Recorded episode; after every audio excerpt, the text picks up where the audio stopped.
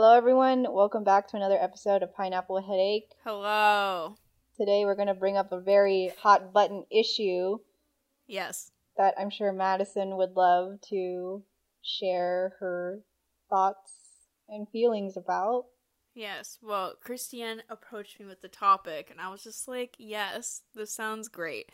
Let's just burn some bridges today. Yeah, and I think with, with the rise of a very good TV show that is on right now on Disney Plus, I thought it was worth mentioning everything else that came before it. As we all know, WandaVision is amazing. Yes. Very good. I love the originality of the concept, and I'm really enjoying it so far. Finally, something that is not just the same Marvel formula. Basically. Mm-hmm. But before that, let's go back to all. How many Marvel movies are there, Madison? Guide us through this whole thing. Well, okay, to give context to this, I recently finally made my own Marvel Cinematic Universe movie tier list. So I don't know if people are familiar with like just categorizing things in tiers. Like S tier is the best, then A tier, B tier, C tier, D tier in terms of quality and all that. I don't know how many, let me just count how many MCU movies there are. I think there's 23 right now. Okay. Not counting Black Widow, since that's just somewhere. That's just delayed indefinitely. I don't know why they keep delaying it. We could have watched it on Disney Plus and spent the $30 already. I would have paid the $30 because I'm that much of a clown, but they're not even giving me the chance to, so that's on them. Okay, well, let's, throw it back, because Madison is more of a Marvel fan than I am. I feel like I want to be in the loop when it comes to Marvel, but I feel like you get into it a lot more than I do. So, go ahead and, talk about, what was it about Marvel that you really love about it, how you started, and your participation within the fandom. Oh, yeah, so my Marvel origin story. I think technically the first Marvel movie I ever saw was Iron Man, the first Iron Man, not in theaters, but one of the times it was on TV, just like a rerun or whatever, because I think at the time, late 2000s, Iron Man was kind of this groundbreaking, oh, we're finally at a time when we can make superhero movies that don't visually look hilarious, because we actually now have believable special effects and all that. And so right. My dad grew up reading comics, so he was and he's just kind of casual fan or whatever, so he just turned it on because it was on. He was let's see this. So I saw parts of Iron Man and I was okay, that's cool or whatever. And then the first film I actually saw in theaters was Avengers in 2012 without much context, but it was just, one of those, I was in middle school, about to be in high school, my friends wanted to go to the movies, and I said yes, and they chose Avengers, and I was sure, I don't really know what's going on, but okay. So I watched that in theaters, and I was okay, this was fun or whatever. Then we went home, and I was I don't really know who these characters are. And so the friends I went with, since I was still hanging out with them, we then, watched the first Captain America movie. So I was okay, that's, interesting, cool. And then in 2013, the show Agents of S.H.I.E.L.D. started, and one of my friends at school was I really want to watch Agents of S.H.I.E.L.D. And I guess I just really wanted to feel I fit in with people at school. So I was yeah, I'll watch Agents of S.H.I.E.L.D. So then I watched Agents of S.H.I.E.L.D., and I was oh, that's cool. Yep. But then the real obsession started after I saw Captain America the Winter Soldier in theaters in 2014. And the reason I saw it in theaters was because I was still following Agents of S.H.I.E.L.D. And at the time, during the first season of Agents of S.H.I.E.L.D., which is on ABC, they actually correlated with the movies. An episode would come out on, Tuesday. And then if a movie was coming out that weekend, that following Tuesday, that episode was going to relate to what, it was going to connect to whatever happened with the movie, in the weekend. For example, Thor 2 came out in the middle of Agents of S.H.I.E.L.D., and so, 1 week, they were just living life, then the next week, they're, in London cleaning up after the events of Thor. So it was kind of oh, I need to, watch what's happening, I need to see what's going on with this Captain America movie to understand what's happening in S.H.I.E.L.D., because as we all know, Captain America was, the whole Hydra thing, and they had started kind of building up to it in Agents of S.H.I.E.L.D., and so it was, and they actually included parts of the movie and the ending of Agents of S.H.I.E.L.D. to be oh shit, stuff's about to go down from this movie that's gonna turn the whole show upside down. And it was done really well, at least from what I remember, so it was really fun. But so then I just got really into Steve as a character, and especially, like, Natasha, Black Widow. I was just, like, in love with her, basically, from that point forward. And then I was really into shipping Steve and Natasha. Not sure I stand by that anymore, because the fans back then were... They were a little much. They were very thirsty. They were very horny about it. There was also a lot of people who were, like, took it to the level of, we also ship Chris Evans and Scarlett Johansson in real life, which, like, don't do that. At the time, Scarlett Johansson, I think, was engaged or whatever to, I don't remember his name, but the guy she had a baby with, so, like, no. But so, yeah, so then from that point on, I joined Marvel fandom on, like, Tumblr, and so I was, like, and then I got super into writing fanfiction, which is actually how I decided I wanted to become a writer or whatever, because I was basically just spending all my free time writing fanfiction about the Avengers, and this was back in wholesome times, before there was any Civil War, any Thanos, like... Back then, like, Avengers fandom, like, we all were like, this is a found family, and in their free time, the Avengers are just chilling at the tower from the Avengers movie, and, like, Hawkeye's hiding in the vents, Thor's eating Pop-Tarts. It was just a really wholesome time, and then as the MCU went on, it just tested me more and more. I'm somehow still here, but I do feel very burnt out after this whole last decade. Oh my gosh, so, like... You're saying the Avengers is what got you into screenwriting. Yes. And Do we have to thank the Avengers for forming our friendship? Because then you wouldn't have gotten... God. Specifically... film school. Okay, it was specifically the Winter Soldier film. Like, the Avengers movie did not do it, even though I was there. I saw it. Okay, but so we have to thank the Russo brothers for bringing me and Madison together. Yeah, unfortunately... And I was like, yeah, Avengers for, like, a while. And then I saw Guardians of the Galaxy, which also came out that year. And I was like, okay, they're cool. And then when Guardians 2 came out in 2017, I was like, you know what? These movies are actually really good. The Avengers movies are actually kind of bad. So then I basically was like, no more Avengers fandom. And I just went to the Guardians fandom. And I was like, I don't want to interact with any more Avengers people. I'm done. And I just hung out there. And that also... just kind of got blown up by Infinity War and Endgame, so now I just exist waiting for this silly little Black Widow movie that's never gonna come out, even though it's been done for a long time now. But yeah, now we're here, now I have a screenwriting degree because I just really wanted to write fanfic about Captain America and Black Widow falling in love when I was 16, so decisions were made. Amazing. What a great origin story. Yeah. So, I mean, as you can tell, Madison has had a long history with Marvel. Yep. And their movies. Also, in quarantine, we actually had one of our roommates actually had never seen a Marvel movie prior to quarantine when all of us were living together. So, like, there was a period of nights when Marvel movies were on. Mm-hmm. And we were just going through all of the phases, watching all the movies, and I jumped in whenever I could. Yeah, or slash. But it was an enjoyable time. Slash for whatever movies you would actually want to see. Because, like... Mm-hmm. Like, it was fun to do a marathon, but we also had to kind of expedite a little bit because we had, like, limited time and we were still, like, busy with school and stuff. We had to just, like, we were only all, like, super free at, like, nighttime and stuff. And then also It was, like, we didn't have, I think, a ton of time before we were moving out to do it. And it's, like, you know, 20 whatever films, so that's, like, a lot. I, like, have my own little personalized order that I curated for us to go in, semi-based on release order, semi-based on this is when it takes place chronologically in the MCU, and then we would skip ones that I could just summarize in, like, a sentence, or, like, slash that were very bad, such as Thor 2. Mm-hmm.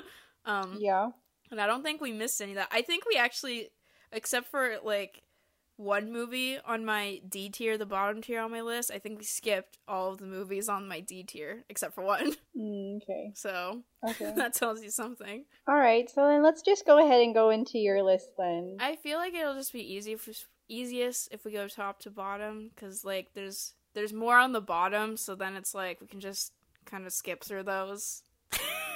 Like, I think we should give all our energy to these ones at the top, because, like, you know, and I'll just, like, name each one in the order I put it, because I can't visually communicate this to whoever's listening. Okay. But, so the top movie on my tier list is obviously Black Panther from 2018. Oh, for sure.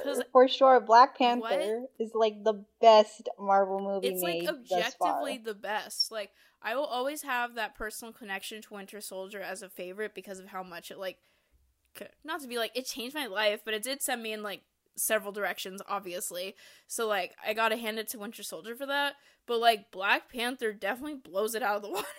Yeah, I mean, the cultural phenomenon of that movie is one thing, but also looking into the craft of filmmaking in that movie is something to really behold. Like, Ryan Coogler's direction in creating a whole world that is, you know, just like in an Afro-futuristic style is something that is so different than what Marvel has been doing and trying to bring Wakanda to life. It's just so admirable.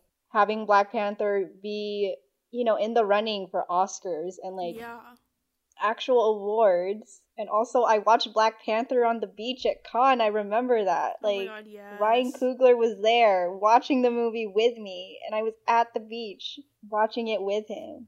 You were personally sitting next to him on this beach, just watching it. We were in the same audience watching his movie. I wish that was me. Like, it's literally just so good. Like, there's a reason that it's the only MCU film to be nominated for Best Picture. Like, I don't think any of the others would deserve to be nominated for Best Picture ever. I think it did win for wardrobe, though. Yeah. And I mean, like, with all the clothes that they're wearing. Yeah. Like, of course. Yeah, and also the main, like, costume designer person on Black Panther was Filipino, so it was, like, so a lot of, like, the, like, I guess, quote-unquote, like, tribal wear of, like, the characters in the movie was also, especially, like, the Dora Milaje, like, the female security detail that T'Challa has, like, that Okoye is, like, their armor, I think, is based on, like, ancient, like, Philippine, like, female warrior armor or something like that. So there's, like, it's, like, a mix of, like, African influence, but also just, like, historic Philippine, like, clothing and stuff, too. So that's really cool. Oh, that's cool. And then I was also gonna note, like, I think, objectively, Killmonger is the best Marvel villain. Oh my God, like, yes. I stand so He presented a lot of moral dilemmas that I really think tested T'Challa's character and development, and, I mean, he wasn't wrong by the things he was saying. He was just going against what T'Challa's, you know, desires and intentions are, which is what you want in a good antagonist. Like, you want someone to challenge it, but a really good antagonist is one who morally, you know, challenges the what's the word? Like, the moral laws that the protagonist upholds. So, yeah, it was just, I just thought that was so well done because it was, like, it's really easy to, like, agree with, like, his ideas and not, like, the execution stuff. Like, it's, like, I always feel like if I'm watching something and, like, because I've never been, like, someone who can, like, easily like villains as characters. Like, a lot of people, like, love Loki. And I was, like, I don't get it. Like, he just kind of existed for me or whatever. But, like, with Killmonger, like, I was actually really conflicted, like, and actually, like, when he, like, died, I was actually pretty, like, is there no other way that he could, like, stay alive? Like, if I actually get that, like, wow, I wish that the villain had survived. Like, clearly, someone was doing something right there to get me to be like, wow, I'm sad that the villain died. And I think another really, like, interesting and important part of it was the fact that, like, Killmonger and Nakia's character, like, they had the same exact goal. Like, they were both saying the same exact thing of, like, why don't we distribute our resources across the world? Why don't we lend our help to, like, people who are in these situations where they're being oppressed and, like, we come in and help them, like, liberate themselves and stuff. Like, they basically wanted the same thing, but, like, Nakia just didn't want to do it the way, like, Killmonger did. And stuff. So, like, in a way, like, Killmonger's, like, influence and his, like, ideas, like, still, like, you know, lived on in the end, because then T'Challa, like, made amends with Nakia and was, like, putting her in charge of, like, their outreach and stuff. So, like, clearly that solved that, because it was, like, he brought up a valid issue that did need to be addressed and stuff, and then it was addressed and it was dealt with. And I'm, like, really interested to see, like, what happens in, like, the future Black Panther films, though obviously it's going to be very sad because of Chadwick Boseman, but I really have hope and faith that they'll still make something really cool. Since it's a Marvel movie, like, it's part of this entire universe. And then you have Ryan Coogler, who's made his movies like Fruitvale Station, and Creed and all those. And it's like, when you watch Black Panther, you can still hear his distinct voice in his direction and his writing. And, like, you can see kind of his attention to, like, sound design and how he created this world and stuff. So it's like, I don't know, Marvel, I feel like more so Marvel should really lean into directors who have unique voices, because obviously, like, that's going to make fans a lot more happier with what they're going to see, because it's different and not, like you said, not the same formulaic Marvel film that we're so used to seeing. And I'm like... Especially considering it's, like, a solo film, because, like, as a slight spoiler for my tier list, a lot of just, like, the solo character films of the MCU are towards the bottom of my list, because just, I feel like just so many of them are literally, like, the exact same story. Like, and this is coming from someone who, like, knew these characters inside and out for years, because I was writing stories about them, and I was to the point where I, like, had to know them as if they were my own. But, like, their origin movies are literally all the same. Like, I'm sorry, but that's just the truth. Okay, so let's keep going into your list. So, like, what else is on your right list? After Black Panther is Thor Ragnarok, because aka, as I like to call it, they finally made the Thor franchise interesting and finally redeemed it. Because, oh my god, like, I always, like, liked Thor as a character, and I always loved, like, you know, writing him and stuff, but it was, like, literally his own movies, like, treated him, that whole franchise as, like, a joke, which, like, to a point, it was, like, kind of a joke, but, like, at times they would, like, take it too seriously when it's, like, kind of, like, they just didn't have a good approach, I feel like, with the first two Thor movies and in the Avengers movies. So Taika really came in and, like, literally saved this franchise, because Thor finally felt like an actual character. Again, like, that's the whole thing with trying to pick the right director for the right project, because Taika Waititi's movies, before he ever made a Marvel movie, always were able to strike that balance between comedy and, like, dealing with very deep and, you know, deep and serious issues that he talks about. And so it's just, like, again, the people that you pick for a Marvel movie can really make or break the film. I didn't see Thor 2. It's been a while since I've seen Thor, but, like, I don't really have any recollection of it. So they literally, like, I've seen both of them multiple times, and they still just blend together in my head, because they're literally, like, the exact same, like, basic movie and stuff, and, like, the same tone and everything, and just the characters just didn't really stand out and stuff. But, like, in Ragnarok, I really was, like, I felt like I actually had a grasp on, like, okay, this is who Thor is, this is who Loki is, this is, like, what this world is and all that, because all the previous movies just literally did not do it for me. Yeah. So I was like, yes. And also because, like, I've seen also, like, analyses of, like, Ragnarok as, like, an indigenous story, like, not in the sense that it actually, like, you know, represents any, like, particular indigenous group or anything like that, but just, like, the, like, you can tell that it was coming from that perspective, because Taika is indigenous, because the whole point of, like, you know, the, like, movie is that Asgard is not a place, it's a people. And so, like, that whole, like, you can just, like, this is just, like, when you, like, let movies that have a lot of white people in it, if you let someone who's not white direct it, like, it will probably be better, and it'll probably have, like, more character and, like, more, like, something more profound or something, just based on the MCU at least, like, it'll just have some more depth to it. I mean, yeah, based on the two movies that we've described so far and how much, like, we really like them, it seems like it's following that trend. Yep. Okay, let's go ahead and keep going down the list. So Winter Soldier is next for obvious reasons. Or now, as I like to call it, imagine being the Russo brothers and peaking in your first Marvel movie and then immediately going downhill from there.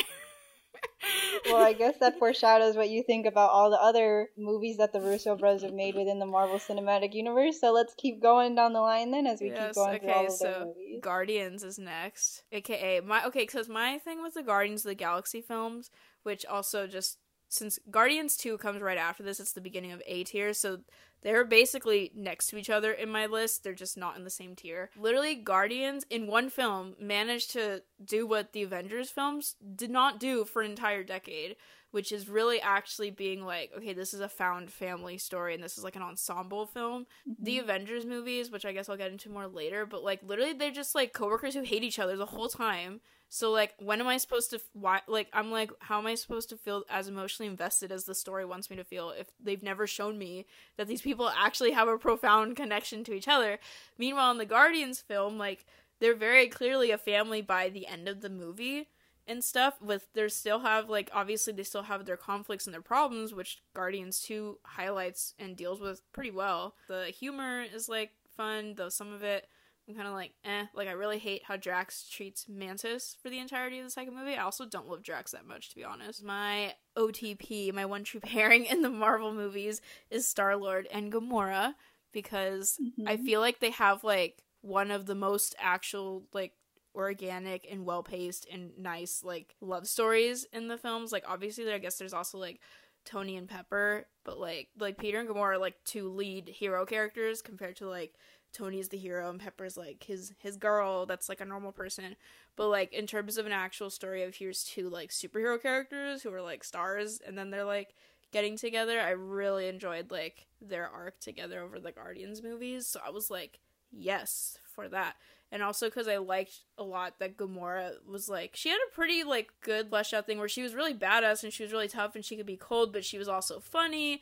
She was warm to the Avengers at times. She was really, she was very warm to the Guardians at times. She was very motherly to Groot when he was baby Groot in the second movie. Like, she actually had a full personality and she wasn't just a standoffish badass woman like literally every movie made Natasha to be. So, like, thanks, like, Jesus Christ, I don't know why only one series got that right, but shout out to Guardians for that.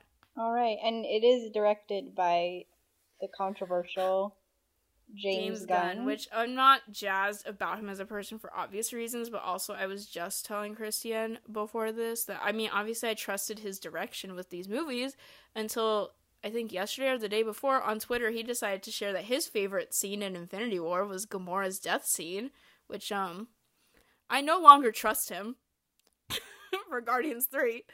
So, goodbye Guardians franchise, I guess. It was nice while it lasted. It was, like, I really did like his writing that he had for Guardians 1 and Volume 2, like, I feel like there was a sense of maturity compared to his past films that he's made. Oh, also, but, like, Gamora and Nebula's whole arc in Volume 2 as, like, the whole sister thing, that was great. Like, literally anyone who has a sister, like, knows, like, would you fly across the entire universe just to prove a point to your sister? Yes. Just to say, I told you so? Like, obviously. That's just how it is, and that's, like, clearly he understood that and, like, got that really right with their characters.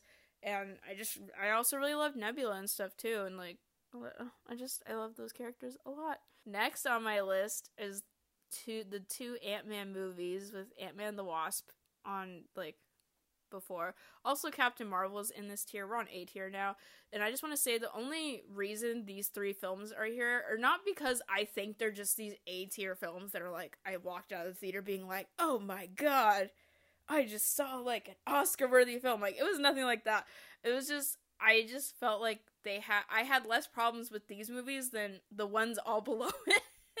And when I was making this, I had already put all these movies into the lower tiers, and I was like, well, I don't think these movies are A tier, but I don't think they belong with these other movies that I put in, so I guess they're just gonna have to be A tier just by process of elimination. So well, that's how they're there.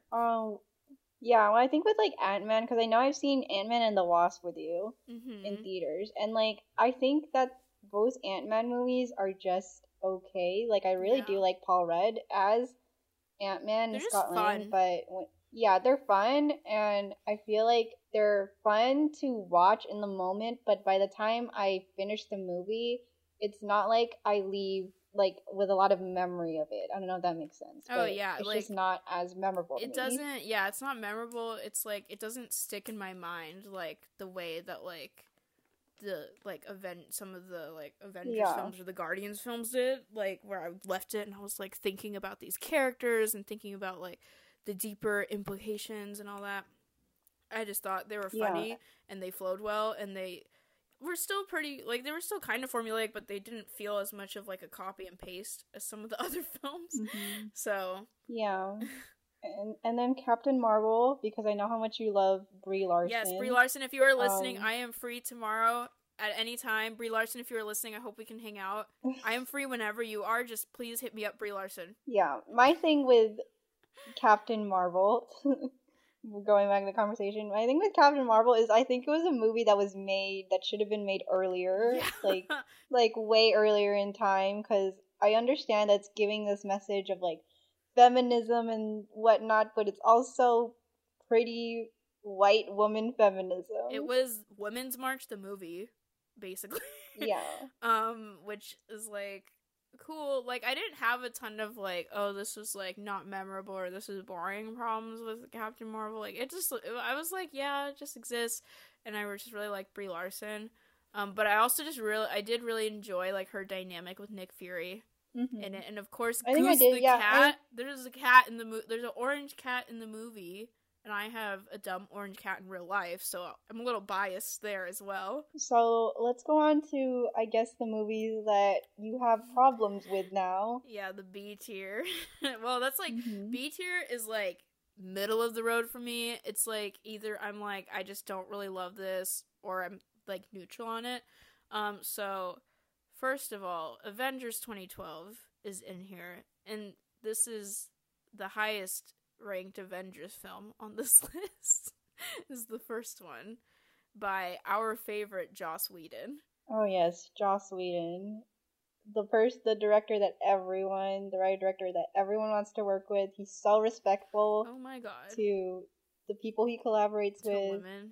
The women he collaborates with. I'm sure all of you have, or maybe y'all have not, but as we're talking today, there has been an article that just came out about the Buffy the Vampire Slayer actors coming out, speaking out against Joss Whedon while they were working with him, talking about how he's abusive. So, yeah. I'm also just not a fan of his writing either. Yeah, like his, so. The way he, like, I was telling Christiane before this, like, with, like, the things that have come out about how he is to work with in real life and how he is as a person, like, they never surprise me, because I feel like if you just watch, like, I mean, obviously, I've never watched Buffy, and I've never watched Firefly, but just from watching the first two Avengers movies, like, that, those qualities about him, like, are reflected in there to me, mm-hmm. like, he, like, because I really hate how, like, I think this is why Natasha was just written so not great for most of the MCU, and why they just never really tapped into her whole character potential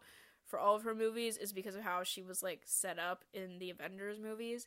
Like, because he basically writes her as this, like, standoffish, cold, badass, like, bitch, where it's like, ooh, she's this super spy who can, like, murder you in 5 seconds, when it's like, as proven by her actions in Endgame, even though I hated the execution of that, like, she would do anything to keep the Avengers together.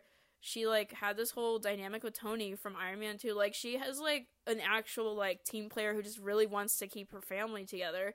But no, she's instead introduced as this, like, I hate everyone mood, and I'll just kill anybody for looking at me, blah, blah, blah, blah, this and that, and I'm just really sexy, blah, blah, blah, like, that kind of thing. She's, like, introduces that in the Avengers movie, and then also just the way all the men are written in the movie. Like, I always tell, like, people that I'm like, I think the first Avengers movie is really nostalgic and really fun, but the dialogue just makes me cringe so much. There's just, like, so many little things where I'm just like, what, like, the jokes in there, like, half of Tony's lines, I'm just like, what? Like, remember when Tony and Steve were just like, put on the suit, or take off the suit, whatever, what are you? You, everything special came out of you, everything special about you came out of a bottle. Why don't you put on the suit? Let's go a few rounds. Like, like that whole banter thing. I was just like, okay, it's just men being aggressively men. And, like, one of my biggest gripes with the first Avengers movie is this was the first film I saw with Captain America in it, and I was under the impression that he was a complete asshole with a stick up his butt, and he was just a stick in the mud. And he was just, like, not fun or anything. Like, he literally had, like, no personality in the Avengers movie. He literally just stood there and was emo for, like, 2 hours until he finally, like, led the Avengers. And so I was kind of like, wow, he kind of sucks. But then when my friends showed me Captain America, the first Avenger, at home later after we saw Avengers, I was like, oh, he's, like, an actual person with an actual personality and actual, like, goals and, like, actual flaws. But, like, he was just not introduced well to me at all in this movie. So, and I know for a lot of people, the Avengers film was, like, the first movie they saw in the MCU because it was so popular and a lot of people got like, brought in there, but, like, it just did not do a good job of, like, introducing characters, so, all in all, this is just a anti-Joss Whedon message, because I think the movie was strong for what it did, and obviously, like, as much as I criticize the MCU, I do think for the whole concept of why don't we have a bunch of random movies that connect and, like, cross over and tell one story, I think overall it does, like, the MCU did succeed in that, and I think it did, like, well as for what it was, but, like, these problems, when you get, like, deeper into it, and when you get into the fandom, when you start, like, thinking about it more and the characters, you're just like, wow, this could have been a lot better, too. So the next movie is Infinity War, because I think I was not a big Infinity War stan, but once I saw Endgame, I was like, Infinity War was at least cohesive, and I could understand what was going on with everything going on, so I was like, Infinity War is impressive for that. So I respect her for that, but obviously, I hate what they did with the Guardians in the movie. The whole thing with Gamora and Thanos, disgusting. They never explained the Soul Stone, and they were just like, we're just using the Soul Stone as an excuse to kill women, I guess, infringe them on this planet. So the whole Gamora thing. Yeah, I remember we had watched that in theaters, and I remember after the movie, we looked so disheveled after watching it, and I also remember sitting next to you when Gamora died, because I know that is one of your, like, top favorite superheroes within the Marvel universe, so I was just like, what? And you were also like, what? I was like, what? Oh, wait till we get to Endgame. I'm sure you remember my reaction in Endgame during that scene with somebody else. But so all in all, Infinity War tried. I think for what it had, like how many characters and how many stories it was trying to tell, I think it did a decent job. Oh, and then obviously, I have to establish that I do not blame Peter Quill for the whole snap happening, as everybody in the world likes to do. Like, why would you waste your time doing that when Peter was literally about to shoot Gamora in the face to save the universe?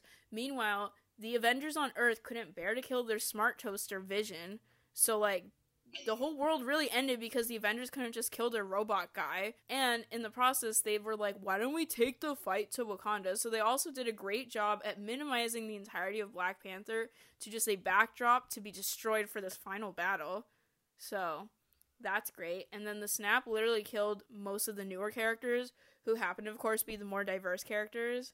So that was also great. Also, I hate that they killed Shuri off screen. Like, remember when Shuri just wasn't shown again in the final battle? And then right before Endgame came out, Marvel was like, oh yeah, she died too. Cool, I guess. But yeah, so that's a summary of all my Infinity War thoughts. Next on my list is both Spider-Man movies, and they are the ones that are here because I'm just very neutral on them and have no opinion because I have not seen them that many times. I think I've seen the first one, like, once or twice, and then Far From Home I've only seen with Christian in theaters once, and I have not watched it since because it's, like, not streaming anywhere I have, so... I mean, it's kind of the same thing to me. Like, they are just... They exist. Okay. They just kind of exist. Because also, like, I know a lot of people are, like, big Spider-Man, like, stans in general. Because just, like, they loved Spider-Man growing up. Or they liked the Andrew Garfield or, like, Tobey Maguire movies or whatever. But I was, like, nah. I never watched them. So I was just kind of like, Peter Parker exists. Yeah. I mean, I like Peter Parker as a character. And he just, he's there. So those are, like, literally just the middle of my tier list. Just because I'm like, yeah, cool. Zendaya, obviously, very cool, though. Zendaya, if you're free to hang out. I'm free whenever you are free to hang out. Okay. Next is Civil War, which I like, even though it's a Captain America movie, I just kind of lump it in with the Avengers films in my head. So it has very similar problems to all that. I think this is my main gripe with Civil War has to do with the Avengers movies before it and kind of going back to the whole thing of, like, they never really established that the Avengers actually like each other or, like, are friends. Like, Steve and Natasha are friends, and I think that's, like, kind of the only ones that are really established to have a real relationship thanks to Winter Soldier.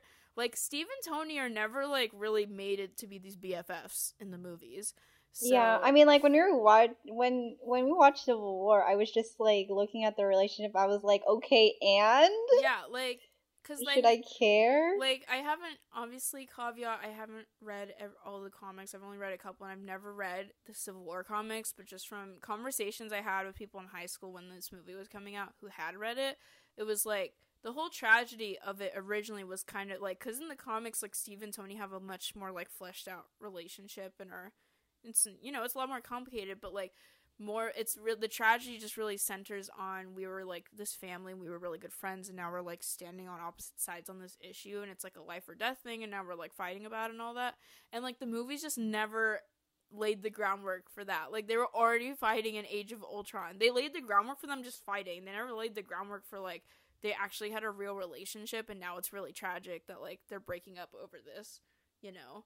So, like, that was, I enjoyed the airport fight scene when they were all fighting each other, because I thought it was fun, and that was the only part of the movie where I felt like it was like, oh yeah, this is kind of tragic, like, when they went from just fighting, like, kind of not lethally to, like, okay, now we're gonna kill each other. But then the entire third act I thought was kind of boring, so, because it was just, like, Steve and Tony being emo, and then, like, they're with Bucky, and then it's the whole Bucky killing Tony's parents reveal, which, like, yeah, I guess. But so yeah, I was just like, alright, I don't know. It was just a lot of man pain for, like, the last, like, 40 minutes, and I was like, eh. Also, again, the Sokovia Accords, tell me when that ever mattered again. It literally never came up again, period. Like, the only thing I think it kind of referenced it, aside from, like, the way, like, Steve and Nat and, like, Sam and some of those, like, and Wanda, like, they were all, like, hiding, I guess, living and hiding at the beginning of Infinity War, and then it was, like, Wanda has to just check in. When else did it matter? It literally did not matter ever again. Like, did they ever bring it up in a Spider-Man movie? No.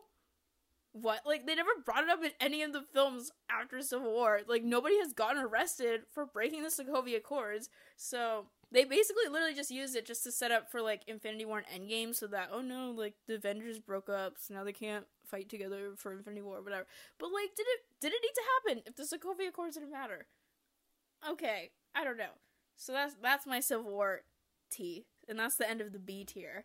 The C tier starts with Endgame, which is, first of all, why was that 3 hours long? Yeah, I mean, Infinity War was also 3 hours long. No, Infinity War was, like, 2 hours and something. Like, Endgame was over 3 hours, like, actually 3 hours something.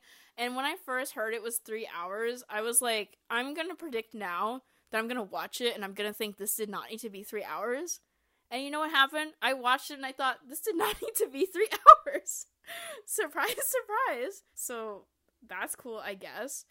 But, like, I liked the concept of, like, okay, now it's all coming back down to the original 6 Avengers to figure it out, but, like, the pacing was, like, literally just so bad. Like, I've, like, rewatched, like, all of the Avengers movies multiple times before. I've seen a lot of the Marvel movies I'll see in theaters more than once, especially if it has, like, my faves in it, like, if it has Guardians or, like, the Avengers I do like in or whatever. This one, I saw it once in theaters, and I was like, yeah, I'm done. I don't need to see this again, and I haven't really been able to. I think I've only rewatched it in actually one sitting, like, once, because it's, like, it just gets so slow, like, halfway through that it's, like, you're just, like, do I want to dedicate 3 hours to this? And also, like, I feel like they, like, this is an issue that has affected multiple franchises, like Star Wars and Game of Thrones. I feel like they fell victim to the whole spoiler phobia thing in pop culture right now, where they were like, oh my god, like, we don't want people to know how it's gonna end, so, like, we need to make the ending as unpredictable as possible, instead of making it an ending that people could naturally predict, because they draw conclusions from foreshadowing and from things being planted in the story and all that, which, like, would make sense. But spoilers, so we have to make it as unpredictable as possible. So Steve's ending, what the hell was that? It made no sense. Tony dying, why? Like, I get it, but also why? Natasha dying, I get it, but why? Why? Like, I feel like they were like, we need to make all these profound deaths happen now. But because they did it then, I was like, there was so much potential in these characters that you did not tap into, like, until they were dying. Oh, and then, of course, the scene that I was talking about earlier, as we all know, Natasha meets the same fate as somebody, Gamora. And I remember when that happened, I was sitting in the theater and I laughed. Because I was like, what? It was, like, the uncomfortable laugh of, like, what the F is happening? Because I was like, is this real?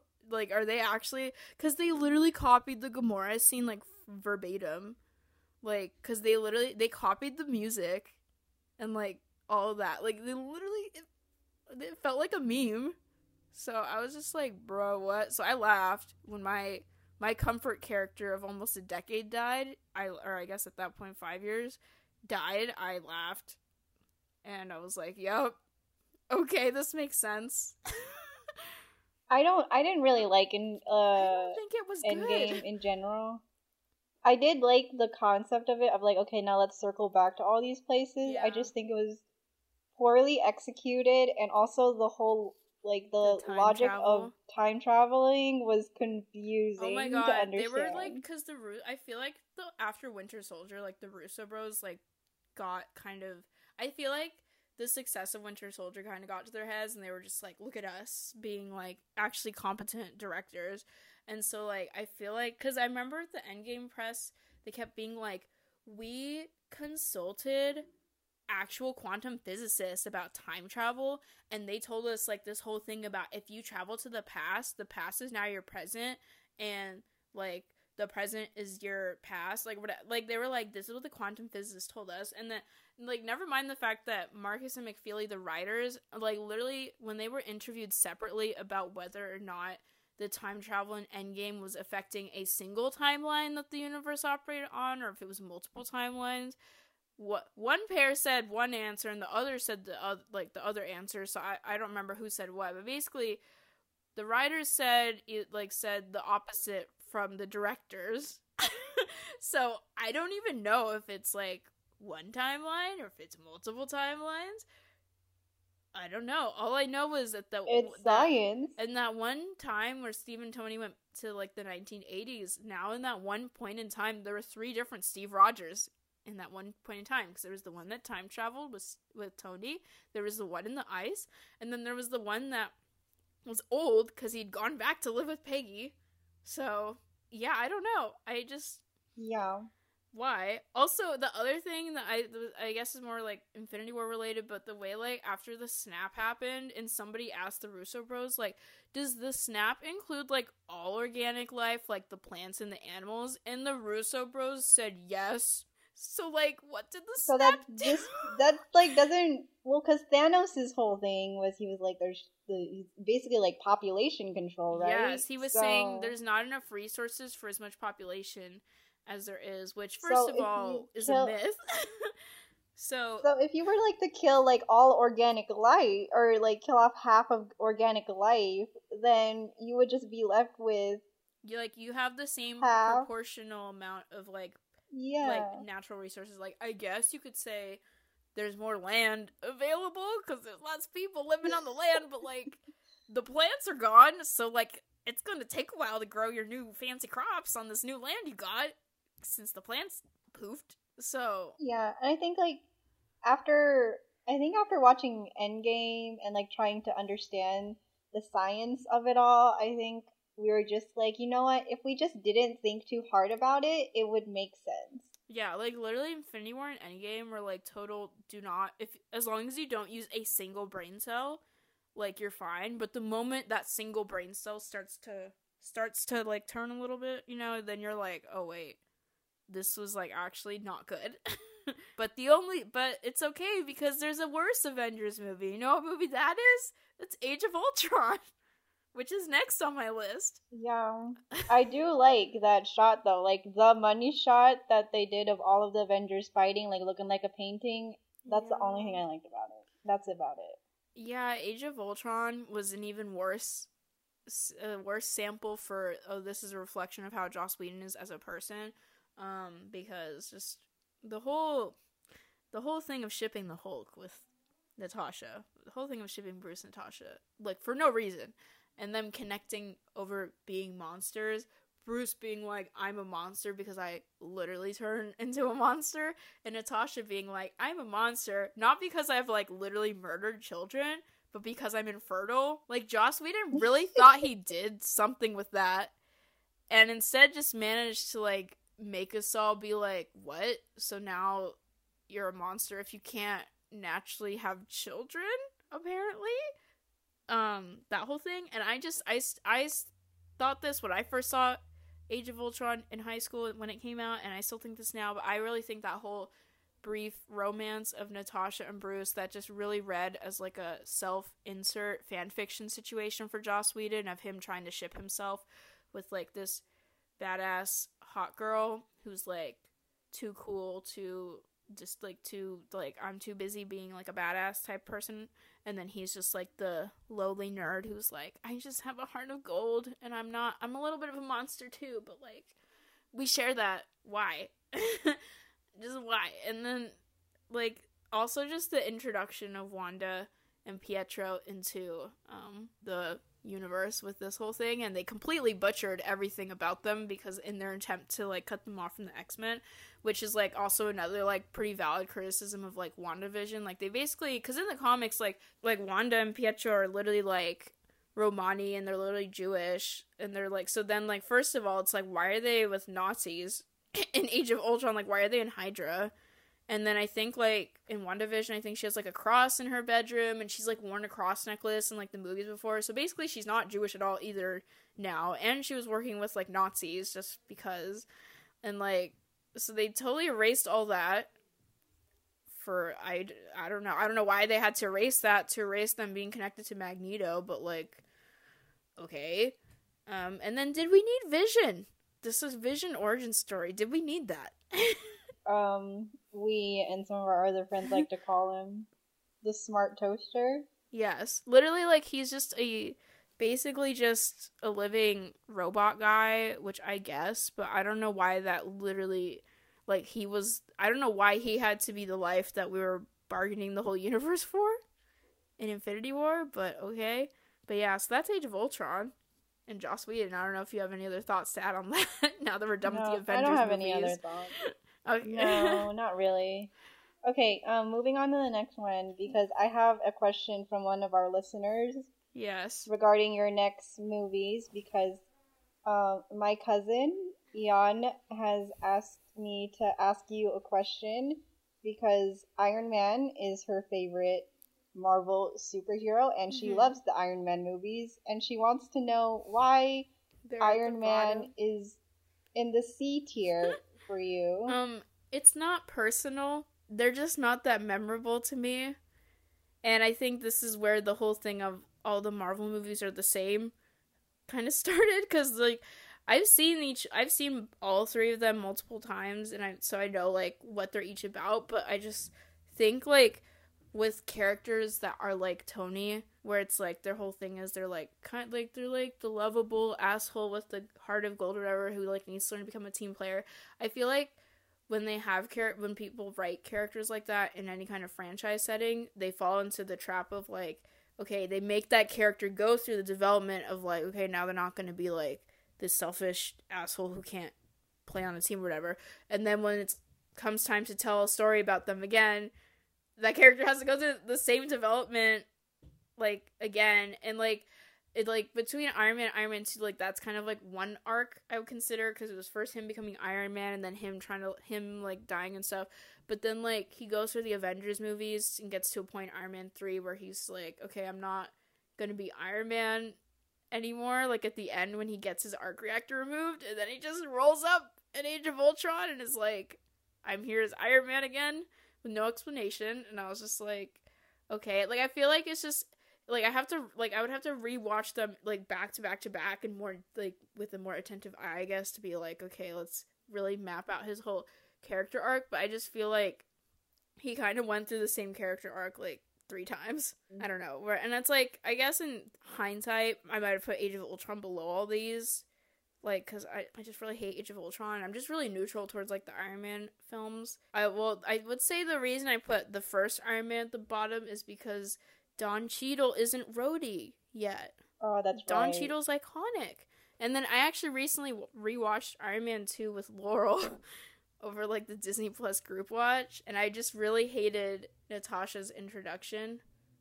Like, I like that she starts out as, like, being part of Tony's story, because one of my bro TPs in the MCU is Natasha and Tony, because I feel like they have a lot of potential to be, like, a really cool, like, bro dynamic. But, like, she kind of just existed as eye candy in Iron Man 2.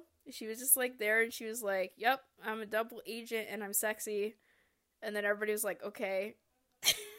So, like, yeah, I don't know. They just, none of them, like, stuck with me, I guess, even after, like, the times I've watched them. But I love Tony. Like, a lot of people hate Tony. I really like Tony, and I'm sad that he died, but, you know.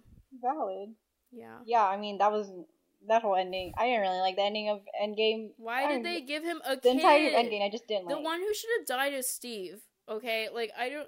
Yeah. Literally, between the two of them to settle down and, like, actually live a whole life, it should not have been Steve. Because he was literally obsessed with, like, just fighting everybody. Like, okay. I also just didn't like the, actual ending with Steve going back in time and it's him dancing. It made no sense. Literally, how many movies before this did he spend, like, being like, oh my god, we need to find Bucky. I will literally let the whole world explode because I'm trying to find Bucky. And then finally he has a chance to just chill for 1 second and be like, okay, me and Bucky can just chill. And then he's like, immediately, he's like, actually, I don't care, bye. Like, that literally made no sense. So I was just like, okay, I guess. Which, ironically, that brings us to the movie that's kind of tucked into between the Iron Man movies here is the first Captain America movie, because I also just thought it was just okay, and it wasn't, like, super memorable. I don't know, it kind of just exists to me. I thought Peggy was cool, but, and then also my other thing, too, is, a lot of people really love Bucky, and I'm like, he's kind of, like, done nothing for, like, this whole time. Like, he's...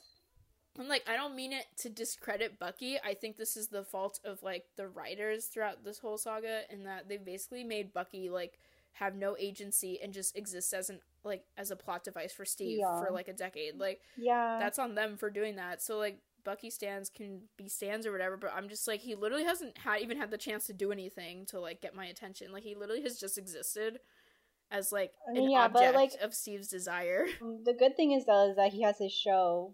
Yes. I'm really excited for The Falcon and the Winter Soldier. Because if it goes anything like WandaVision, because my first reaction to WandaVision was like, oh my god, they have actual personalities. So I'm really hoping that's how, I mean, I would say Sam Wilson already has a pretty solid personality, and I really like his character, but maybe finally Bucky will get some personality. Mm-hmm. I mean, a girl can dream, but Jesus, I just want to know what the appeal of this guy is, because he's literally just done nothing for, like, 5 movies. All right, and then let's go on to the very bottom tier. Yes. Okay, I think with the C and D tier, I don't think I paid as much attention to the order I was dragging them into, because Hulk is technically at the top of this tier. I have never seen this movie all the way through. Okay, I'm gonna be honest. I've been an MCU stan for, like, almost 7 years now. I've never even bothered to touch this film, because, like, why? And it's, like, barely even canon. It's also not even Mark Ruffalo, so it's like, what? I think the only canon part that matters is at the end, like, I think Tony shows up and talks to him at a bar, and then that's it. It doesn't matter. And then Thor Ragnarok, which Thor the Dark World, which is the second Thor, which I would put the first Thor above this one. Yeah, they're just very not memorable, and I was literally just like, out of all the franchises, I was, like, the least interested in, like, Thor, because I don't know, these movies are just, like, not good. Yeah, they're not really fun or entertaining. They just literally exist, and, like, they have some jokes, but then they try to take themselves a little, like, too seriously. It's just a dude wearing a cape and talking in, like, ye old English. Like, it doesn't have to be that serious. So, Thor Ragnarok was, like, the ultimate, like, redemption for this franchise. And then, you have a controversial pick for your bottom movie. Doctor Strange. Well, I've never seen Doctor Strange, so, like, I watched it once because, except for the Hulk, my thing, especially back when I was still writing, like, fanfic, I was like, oh, I need to know what's going on, because I need to be able to write stuff and write these characters, so I need to know what's happening in the universe, so I know what I'm doing.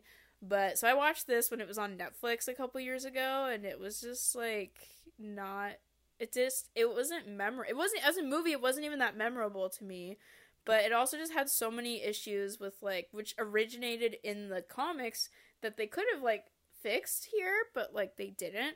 And so the main issue, and to the point where I've used this film in my Asian American studies as a popular example of this issue, so this falls into kind of the thing of Orientalism, which is kind of basically just, like, commodifying, like, Asian culture. Well, first of all, assuming Asian culture is one monolithic thing, and then just kind of turning it into this, like, product for consumption and, like, using, like, these mystic, this whole idea of, like, Asian mystic arts and stuff, and, like, magic and martial arts and ooh, like, that kind of stuff. And it's just, like, the white people get to do this magic Asian stuff. Like, ooh, they wave their hands and then this mystical power comes out and they defeat their enemies, blah, blah, blah. Like, that whole thing is literally just Doctor Strange. And in the movie, like, the ancient one or whatever, where they made What's-Her-Face play. Oh, Tilda Swinton? Which the ancient one was, like, the one, like, major Asian character, I believe, in the original Doctor Strange story.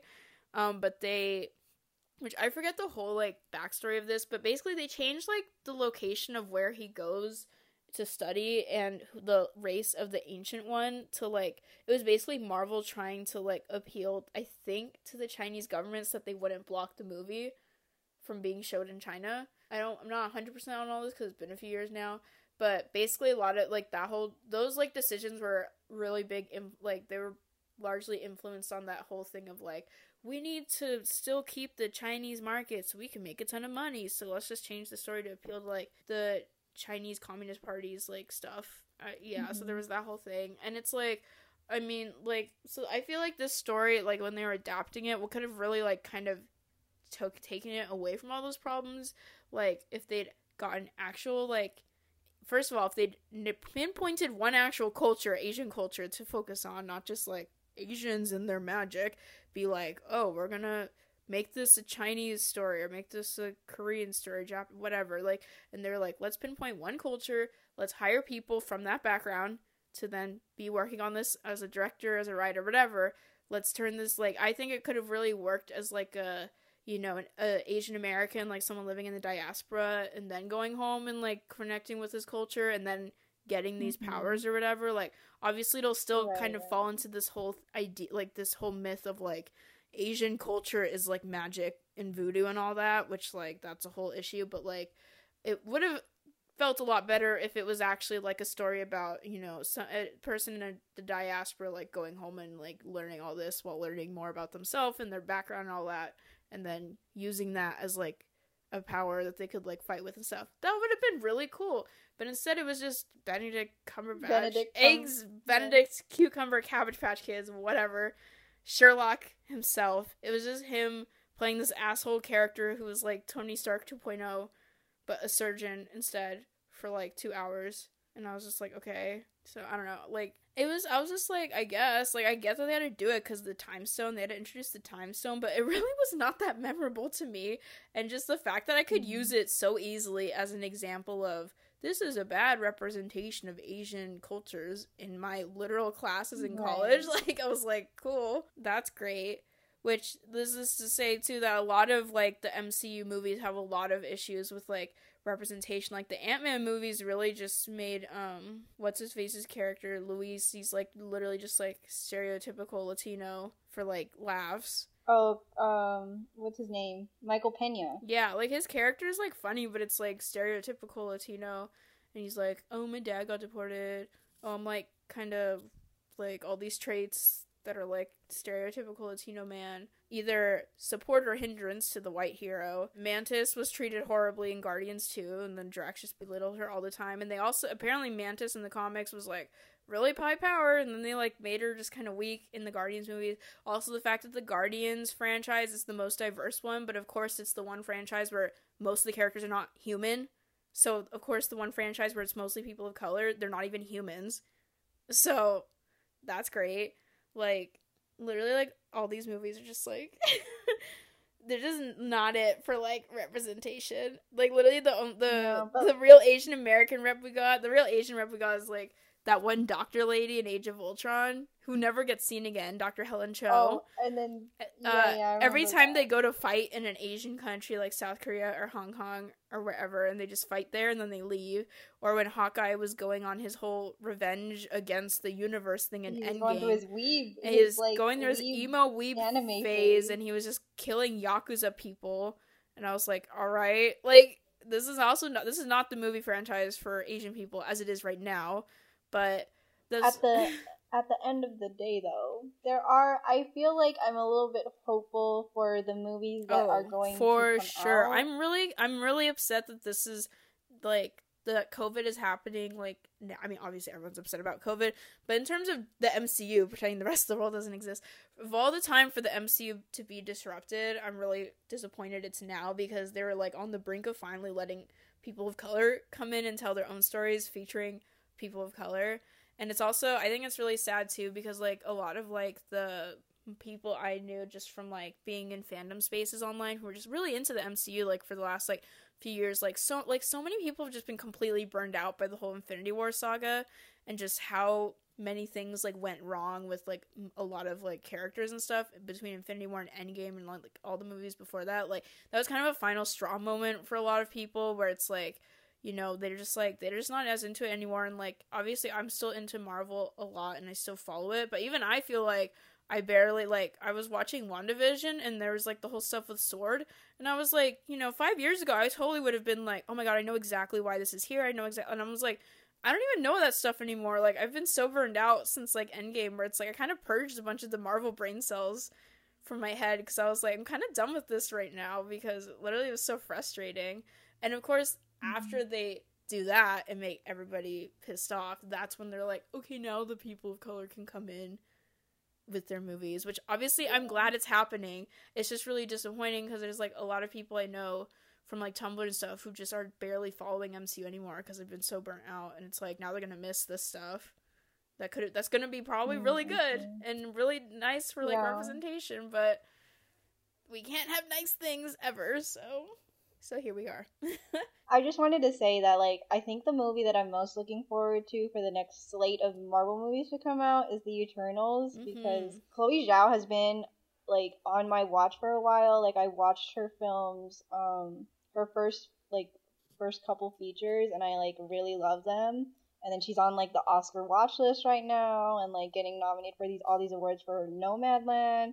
And then, which, like, first of all, these movies are very, like, indie, quiet films that don't require a lot of VFX or crew to make, and now she's making a whole Marvel movie, so yes. I'm excited to see what she's gonna come up with. I think her voice is really cool, and it's just like now it's like now that we're kind of done with, like, the OG6 Avengers and those actors, we're finally, like, now when I think of, like, actors in upcoming Marvel movies, I'm thinking, like, Simu Liu and, like, Kumail Nanjiani, and, like, Gemma Chan is coming back, because I think they realized that was stupid to, like, waste her on a character who was just gonna die in one movie, and like just all those kinds of people now, where I'm like, oh my gosh, yes, like the trilogy movies that have yet to finish now, like Black Panther and, like, Captain Marvel, like, I'm much more excited for, like, their next films than, like, I was for, like, the next Iron Man film or the next Thor film back in the day. I mean, like, well, I'm very much hoping that for Captain Marvel 2, because they got Nia DaCosta, who is, like, this black woman director who directed the new Candyman remake coming out. I'm really excited for her, because the Marvel movies to, like, writers and directors who actually, like, have a voice and, like, know how to recontextualize their own experiences and their own, like, life into these characters in these movies, and it's very refreshing to see. I know. Like, it feels like so much more personal than just someone approaching it as, oh my gosh, I just love watching, like, Captain America, like, punch people for 2 hours. Like, it's so nice to not have people with that approach anymore. Yeah. So I'm hopeful. I'm first of all, can we just get Black Widow on Disney Plus? Like, I'm tired of waiting, and I just really want to put, like, since Natasha was such an important character to me for so long, and, like, such a big part of, like, my, I guess, formative years in high school and stuff, and as a creative, like, I just really want to be able to lay that to rest now that she's dead. So, like, first of all, she's dead, and now we're just waiting in limbo for this movie. Like, I would just much rather just be able to be done with this now, and just emotionally move on with my life, and, like, focus on these newer characters, and, you know, maybe one of them will be my new Natasha or something, but I need Natasha to exit the stage now, but, like, I don't know what Disney's doing, they're too busy shutting down studios like Blue Sky, I don't know, I think we're just gonna leave it at that. Yes, release Black Widow, that's my ending note. Well, thanks everyone for listening to another episode. Yeah. This episode has really been a headache. I feel like it relieves my headache to get out my Marvel headache stresses. Oh, that's good. Well, if you let me know your hot takes, DM me or whatever, and tell me if I'm wrong. But if you do, I'm not going to agree. Okay. Thanks for listening, everyone. Yeet. Bye.